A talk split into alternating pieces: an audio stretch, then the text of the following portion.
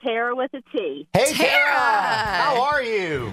I'm good. How are you guys? Very Awesome. good. All right. All you have to do, Tara, is defeat Jen in Are You Smarter Than Jen? Are you ready to do this? I'm ready. All right, here we go. You get to choose the subjects of the questions, and you are up first. Your options are physical education, animal science, or health.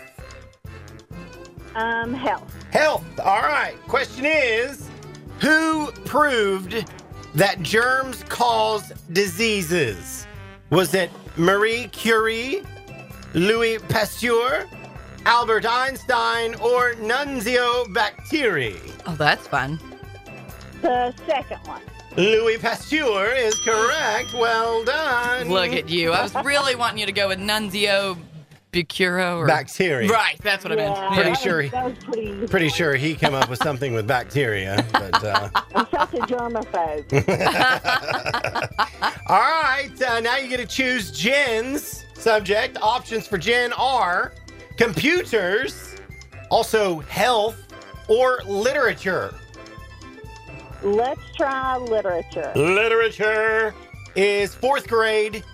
Here we go, Jen. Feel like maybe you've had this before, Okay. but we'll see if you can do Let's it. give it a shot. Spell, do not speak, only spell the last name of Harry Potter's arch enemy. Uh Oh gosh. Hold on. He's got so many, doesn't he? Um technically his archimony enem- enemy Do not speak, only spell. If you speak, you will be disqualified. M A L F O Y. Okay, can I try another one? Sure, S just for fun. L I T. V O L D E Voldemort! M O R T. See what I'm saying? He has so many.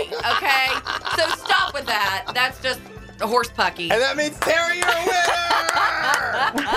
That is awesome. Congratulations, Tara. Okay, thank you so much.